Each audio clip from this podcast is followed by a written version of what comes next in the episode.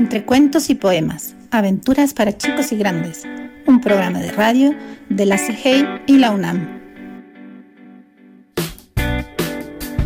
Frin, de Luis María Pechetti, capítulo 15, parte 1. Lo primero que hicieron fue poner un gran mantel en el suelo. Sobre él fueron sacando lo que habían llevado y comieron en silencio. Tenían una pelota, se pusieron en rueda y practicaron un poco de voleibol. El que la dejaba caer perdía. Después había que tirarla a un compañero diciendo un nombre que podía ser de planta o de animal. El otro tenía que dar una palmada antes de recibirla y, al lanzarla, decir otro nombre. Frin conseguía dar la palmada y decir el nombre, pero la pelota iba a cualquier lado. Arno casi no usaba sus manos para recibir la pelota. Le daba en la nariz o en un ojo. Arno, Tienes un agujero en las manos, le gritaba Link corriéndose. Pon las manos, ¿me entiendes? Las manos. Todos se reían, incluido Arno. A ver, ¿cuáles son las manos? Levántalas, le dijo Linko. Y Arno las levantaba. Perfecto. Ahora que ya están identificadas, agarra la pelota con las manos, no con la cara, ¿comprendido? Arno asentía riéndose. Se reiniciaba el juego y entonces las manos de Arno no sabían si dar una palmada abajo o arriba, que era por donde venía la pelota, directa a su nariz. No lo puedo creer, Arno. Eres un cuadrúpedo, te equivocaste de especie. Se escuchaban risas. Mira, Linko, ¿sabes hacer esto? Desafió Arno, parándose patas para arriba sobre sus manos y empezó a caminar en perfecto equilibrio. ¡Bravo, bravo! Alma y Vera aplaudían. No les digo que es cuadrúpedo, dijo otra vez Linko. Hazlo tú, en vez de reírte, le comentó Vera. Linko se vio obligado a intentarlo, pero le fue imposible. La única vez que pudo sostenerse unos segundos, los brazos le temblaban como cuerdas. Arno era tan despistado que en lugar de aprovechar y vengarse con un chiste, se ponía al lado y le enseñaba cómo hacerlo. Linko se desplomó una vez más y Arno dijo, miren esto. Y empezó a dejarse caer hacia atrás, arqueándose despacio, hasta que tocó el suelo con las manos. Linko se apuró a sentarse encima de él como si fuera una silla. Linko, eres un envidioso, le dijo Alma.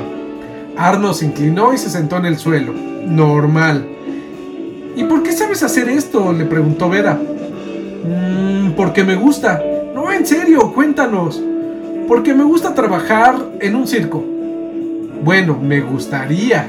¿En serio? Preguntaron todos asombrados. Sí, me gustan las acrobacias. Para eso están las Olimpiadas, que son mejores que un circo, le comentó Frin. No, yo no quiero viajar. Uno se cansa de viajar siempre, dijo Linko. Yo no, mencionó Arno.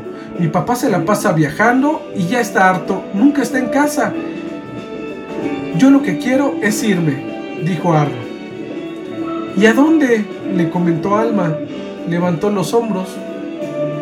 ¿Y por eso estás entrenando estas acrobacias para irte a trabajar a un circo? preguntó Linko. Arno le daba vergüenza confesar su plan, que nunca había sido contado a nadie, porque era un plan igual a Arno, confuso, desprolijo, con la camisa afuera. Solo dijo un tímido sí. Sin embargo, nadie se rió. Se hizo un silencio un poco incómodo en el que todos se acordaron de la mamá gritando, pero ninguno comentó nada.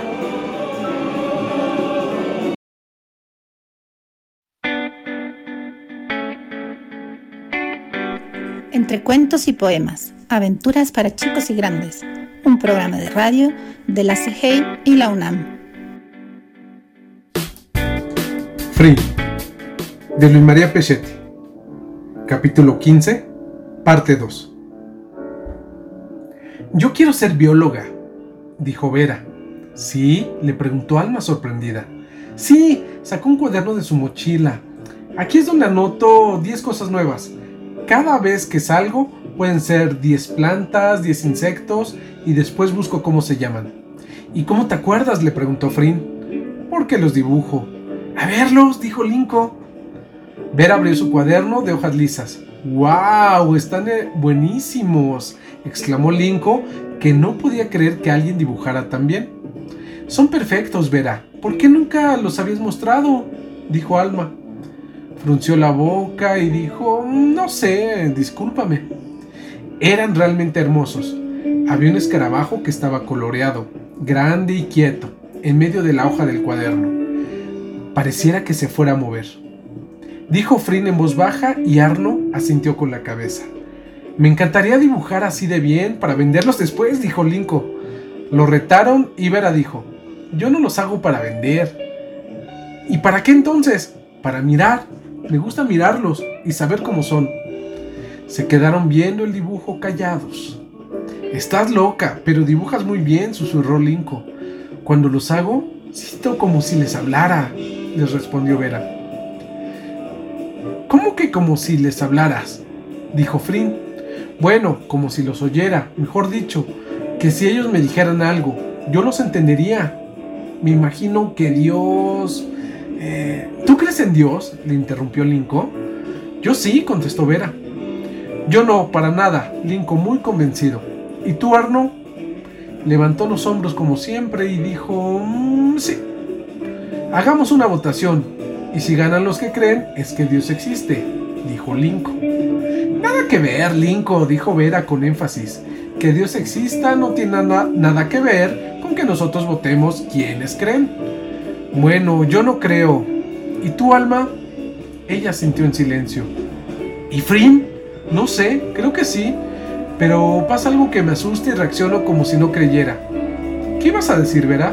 No, que yo me imagino, o sea, yo sé que no es cierto, ¿no? Pero me gusta pensar que Dios así nos dibuja en un cuaderno para entendernos. Y Arno lo dibujó. Y Arno lo dibujó con cuatro patas, dijo Linko, y todos rieron. ¿Y tú qué quieres ser? preguntó Vera a Linko. ¿Jugador de fútbol o fabricante de barcos? Una de dos. ¿Pueden ser las dos? dijo Frin. Sí, ¿no? Dijo Linko que nunca lo había pensado así. ¿Y tu Alma? A mí me gustan mucho las matemáticas.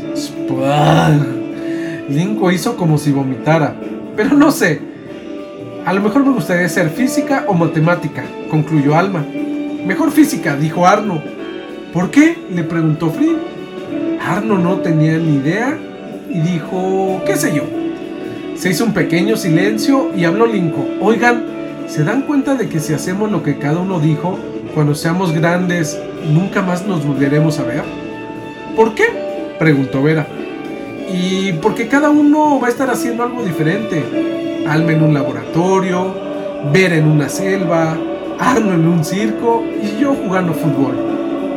Sí, encima de un barco, lo interrumpió Frin. Pero podemos encontrarnos para comer, dijo Arno. Ah, eso sí, se, quedaron callados por un momento y Alma preguntó, ¿y tú, Frin, qué vas a hacer? Él sintió que se trababa un poco... no sé. ¿Algo te gustará? dijo Linko. No, les juro que no sé. ¿Y qué quieres hacer, Vera? Le preguntó. ¿Ir en bicicleta? se preguntó Frin. Pero Alma se acordó de esa vez que entró a casa de Frin y le dijo, ¿sabes leer? Buenísimo, léenos algo. Linko, le comentó. Nada que ver, se defendió él, sonrojado. Sí, es cierto, Alma.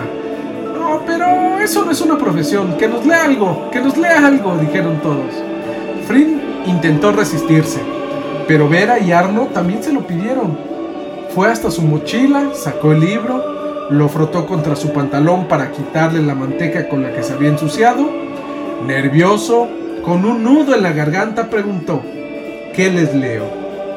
Cualquier cosa, dijo Vera. Sí, pero párate ahí enfrente, como en un teatro, pidió Linko y se sentó cerca de Vera. Frin se incorporó lentamente, se alejó un poco, abrió el libro y comenzó a leer. ¡Ay, qué trabajo me cuesta quererte como te quiero! Eran como las cinco de la tarde. El sol ya no daba tan fuerte y en el monte había un gran silencio. Estaban lejos del pueblo y de cualquier parte. Solo se escuchaba la voz de Frin leyendo morena de luna llena, ¿qué quieres de mi deseo? Lo oían un fabricante de barcos y un famoso futbolista, una física y matemática, una acróbata de circo y una bióloga.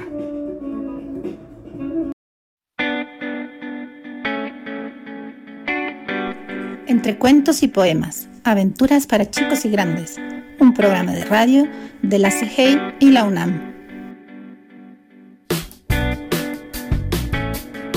De Luis María capítulo 16. En algún momento de la tarde decidieron emprender el regreso. Tengo una idea, dijo Arno. Vamos a escribir nuestros nombres en un árbol. ¡Ay, sí! Me encanta, dijo Alma. ¿Por qué no se me ocurren esas cosas a mí? pensó Frin. Buscando el árbol más grande, Linko sacó su navaja de campamento, la que su papá le había dado de un viaje, y estaba por empezar a escribir su nombre, pero se detuvo. Hagamos otra cosa. Alcanzó la navaja con Vera. Mejor que cada uno escriba el nombre del otro, no el suyo. Vera tomó la navaja, se quedó mirando el árbol, callada. ¿Qué esperas? la apuró Alma. Vera no contestó. Se acercó al árbol y cuidadosamente comenzó a tallar una raya derecha. Alma no va a ser ni Arno, a menos que sea una A cuadrada, pensaba Frin. Va a tallar una F. ¿Qué hago si talla una F? Después voy a tener que escribir su nombre, pero entonces Alma va a pensar que me gusta Vera. ¡Qué lío! Pero en vez de hacer otra rayita arriba, que podría haber sido una F o de una A cuadrada, siguió con una rayita debajo. Una L sin duda. Nadie dijo nada. Ella continuó sin apurarse. Linko sintió que una vergüenza le corría por todo el cuerpo. Como no quería que nadie se diera cuenta de lo que pasaba, apretó la mandíbula, pero eso solo hizo que se pusiera colorado y con la cara dura. Nadie lo estaba mirando de todos modos, porque eso que Ver estaba haciendo no estaba dirigido a Linko solamente, aunque fuera para él solo. Era algo que a todos los ponía colorados. Esas pequeñísimas rayas en el árbol eran como una gran raya en el suelo o en sus vidas. A lo que le tocará después eh, era que tenía que decidir si no ponía cualquier nombre o el que más le importaba. Vera seguía con la Y. Ya no iba a ser lo mismo. Vera tallaba despacio. Ella sabía qué estaba haciendo. Flynn no hizo ni un chiste. Arno no hizo un comentario de otro planeta. Todos estaban atrapados, fascinados por esas pequeñas rayitas que avanzaban trabajosamente en la corteza del árbol. Cuanto más duro fuera el árbol, más para siempre era eso que escribían. Ver acabó con la O. Sopló la corteza para quitar las astillas que estaban sueltas. Miró el nombre con las letras eh, disparejas. Linko creyó que le iba a regresar la navajita, pero no. Eso casi hubiera sido obligarlo y Vera no quería que escribiera el suyo por obligación. Le dio la navaja a Arno. Frin sintió un frío en el estómago. Arno terminó y le dio la navaja a Linko. Vera no se dio la vuelta a mirarlo, siguió mirando hacia el árbol como si no le importara lo que fuera a pasar. Apoyó una mano en el árbol y al lado de su nombre rayó rápidamente el nombre de Vera, para que no quedaran dudas de su decisión. Luego regresó a la B y comenzó a tallarla. Terminó de hacerlo, raspó un poco la navaja y sopló él también, para dejarlo prolijo. Se dio vuelta, miró hacia Alma y Frin. Dudó un instante. Luego avanzó en dirección de Alma y le dio la navaja. Ella tomó la navaja y se acercó al árbol. Lo miró buscando un lugar que le gustara. Flynn sentía una mezcla de tristeza y alivio. Tristeza porque se iba a confirmar que era novia de Arno y alivio porque así se convencía de una buena vez y dejaría de hacerse ilusiones. ¿O acaso ella misma no se lo había dicho la vez del cementerio viejo? ¿Para qué había seguido pensando estupideces? Alma iba a escribir el nombre de Arno y si a él le daba por ponerse a soñar como un idiota, podía venir a leer el árbol. Y listo. Le podría sacar una foto y pegarle en la puerta de su cuarto o cocinarla en agua y tragársela en una sopa. Sintió que este picnic había empezado mal desde la mañana. ¿Por qué ni se le ocurrió quedarse? Se habría evitado todo esto. ¿O cómo se pensaba que le iban a hacer las cosas? Se enojó consigo mismo porque desde que Vera dijo que había invitado a Arno, él sabía perfectamente lo que iba a pasar. Alma estiró un poco el brazo y arriba de otros nombres trazó una F. Frin se quedó helado. De aquí a la China, una F. Sin mover la cabeza, miró de reojo a Arno. ¿Qué iba a decir? Pero Arno observaba cómo tallaba Alma con la misma cara de estar cortando meteoritos de siempre. Una F, una F, una F, mi F, mi F, mi R. Alma terminó de escribir Frin también sopló, le pasó la mano, quitando las astillas al nombre de Frin. Se alejó un poco, miró cómo había quedado, se dio la vuelta y tímidamente le dio la navaja a Frin. Él la tomó, se acercó al árbol, leyó, se dio vuelta y preguntó: ¿Se puede repetir un nombre? Silencio. No, porque faltaría uno, y tiene que estar el de todos, dijo Linko. No le quedó más remedio que tallar Arno en el árbol. De todas maneras, el nombre de Alma ya lo tenía en su corazón, desde hacía tanto.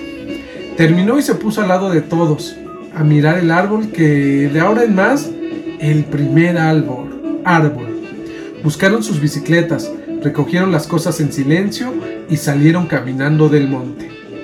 Sea porque Vera y Linko comenzaron a caminar más despacio o porque ellos tres iban más rápido, Alma y Arno y Frin se, se fueron adelantando. Cuando terminaron de salir del monte, Frin miró si se habían retrasado mucho, pero volvió a dar la vuelta eh, a su cabeza como un rayo. Es que Linko y Vera venían caminando de la mano. Vamos, dijo Frin, sin subirse a su bicicleta. Podían seguir a pie por el camino, a fin de cuentas no había empezado a oscurecer, y así ellos podían seguir de la mano. Visto desde el aire, o con una cámara muy poderosa que se hubiera tomado una foto desde un satélite, se habría visto a cinco chicos caminando por un camino viejo, llevando sus bicicletas con una mano, tres delante, dos más detrás. En la Tierra, que como todos sabemos va muy rápido en el espacio, con ellos caminando de regreso a sus casas.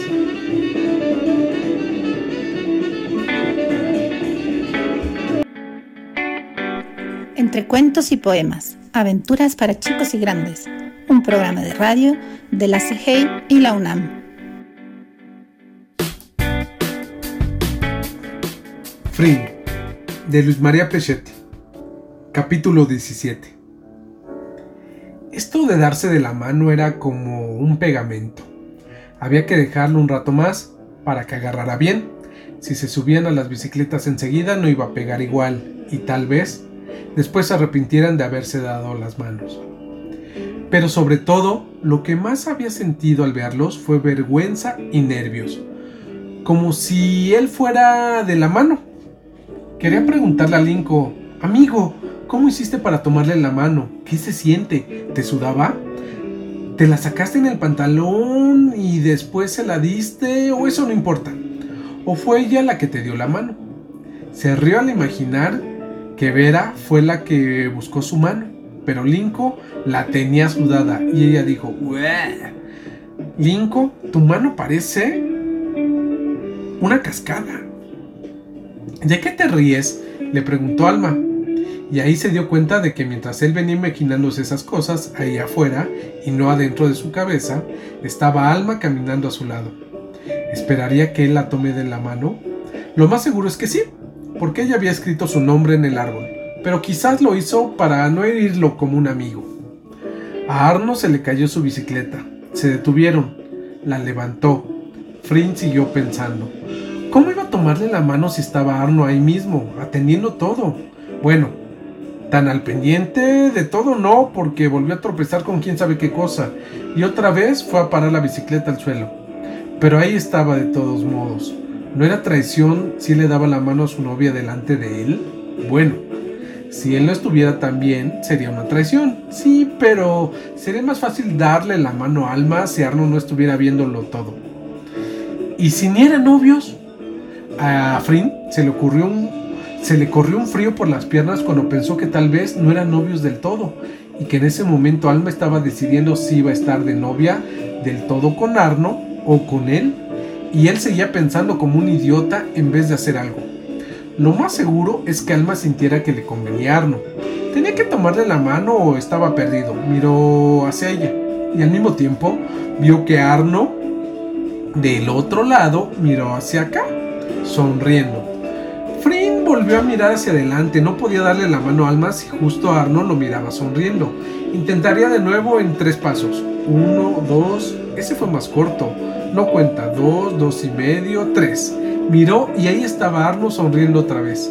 Casi ese cara de huevo sonriendo hacia acá. ¿Por qué no mirará para otro lado? Frin se ponía nervioso. No tenía experiencia, la verdad. No solo nunca había ido de la mano con ninguna chica, sino que jamás había robado la novia a nadie. No, error. No está confirmado que fueran novios. O sea que podía darle la mano sin que eso fuera que se le estuviera quitando. Pero para estar más seguro tendría que eh, preguntar, amigo Arno, si le doy la mano a Alma y deja de ser tu novia, ¿podemos seguir siendo amigos? Y cuando a él le había interesado ser amigo de Arno, preguntar eso era la cosa más imbécilmente idiota que jamás se le había cruzado por la cabeza. Alma iba con su mano suelta, ahí cerca, tenía que hacerlo. Lo estuviera mirando Arno o no. Miró hacia Alma, pero la vio tan seria, tan concentrada, que le dio miedo de ser rechazado. Alma advirtió que la mirada, eh, que la miraban y se dio vuelta. Estaba preciosa. La luz del atardecer le daba en la cara y el sol no era tan fuerte como para cerrarle los ojos. ¡Qué ojos más hermosos! Eran como un mar y la luz roja del sol daba en ese mar. Y si los ojos de Alma eran el mar, él ahora estaba a la orilla del mar o a la orilla de Alma. En ese instante se dio cuenta de que eso era lo que hacía el poeta del libro, darse cuenta de que estar frente al mar y viendo los ojos de Alma era lo mismo. ¿Qué piensas? preguntó Alma porque le daba vergüenza la mirada de Frin. ¿Conoces el mar? Sí, a veces vamos a veranear ahí, pero ¿en qué pensabas? No en nada. Anda, dime por favor. No sé. Bueno, escríbelo entonces y después me lo enseñas. ¿Lo harías por mí? Claro. Ver y Linko ya los habían alcanzado. Amigo, vamos en bicicleta porque se hace tarde, dijo Linko. Frin no podía creerlo. Linko había estado tomándose de la mano con Vera y ahora se acercaba con tanta naturalidad. Eso era todo un descubrimiento. No había tenido que explicar nada a nadie, ni siquiera toser mientras se acercaba. Un segundo antes estaba de la mano de Vera y un segundo después estaba con todos y como si nada hubiera pasado. Eso estaba buenísimo. Entonces, tomarle la mano a una chica era mucho más fácil de lo que él se había imaginado. Si él hubiera sido el que le hubiera tomado la mano a Alma al acercarse, se habría convertido en un moño, en un triple nudo de cordón de zapatos. Yo no quiero llegar a mi casa, dijo Alma, pero sí vamos. Oigan, sé otro chiste, dijo Arno. Espero que no dure como el otro, suplicó Frin. No, dura un poco más, pero les va a gustar. Todos se rieron y Arno empezó la historia de otro chico que había ido a comprar clavos a una ferretería. Se agarraron la cabeza porque sabían cuánto podía llegar a durar un cuento de Arno si empezaban con un chico yendo a comprar algo. El sol se fue haciendo cada vez más grande y rojo. El campo empezó a oler frío y húmedo. El chico del chiste de Arno subía, bajaba montañas porque la ferretería quedaba lejos, al punto que tenía que tomarse un barco, después un tren. En el vagón del tren había una tierna viejecita a la que primero se le cayeron los lentes y el niño se lo recogió del piso. Luego se le cayeron las agujas para tejer y el niño hizo lo mismo. Pero después se le cayeron los dientes postizos. Todo se le caía a la tierra viejecita esa. Se reían del chiste de Arno, Frin también, porque había descubierto, con mucho alivio, que uno no tenía por qué dar explicaciones y ni siquiera tocar el tema de que venía de darle la mano a una chica. Pasó una banda de pájaros buscando un árbol. Ya se veía la cúpula de la iglesia del pueblo y a la tierna viejecita se le caía el sombrero. y un anillo. Estaba toda como mal pegada esa viejecita, dijo Frin y se rieron. Y antes de llegar al pueblo, a la viejecita del chiste se le cayó el audífono por la ventanilla del tren. El chico bajó a buscarlo. Cuando Arno se dio cuenta de que faltaba poco para llegar, decidió terminarlo. Y al dar la vuelta a la esquina, ¿saben a quién encontró? ¿O qué encontró? Sí, el audífono, dijo Linko. No, queso. ¿Qué? Para el sándwich de jamón del otro cuento, terminó de decirles. Linko hizo que lo perseguía con su bicicleta para pegarle, y todos juraron que le prohibirían contar chistes por un mes. Pero ya estaba cerca y ninguno dijo una palabra más. Ver y Linko querían quedarse juntos otro rato, pero cada uno debía ir a su casa. Alma no quería regresar a la suya, en la que probablemente sus papás estuvieran peleando, como lo habían estado haciendo últimamente. Y Arno quería encontrar cuanto antes un circo, con el cual irse de su madre que le gritaba burro y tonto por cualquier cosa. Frin, apaga la luz, le dijo esa noche su mamá. Sí, contestó él, y repasó lo que había escrito. Alma, tú vas al mar cada verano, pero yo vi el atardecer en tus ojos, y me imagino que así debe ser.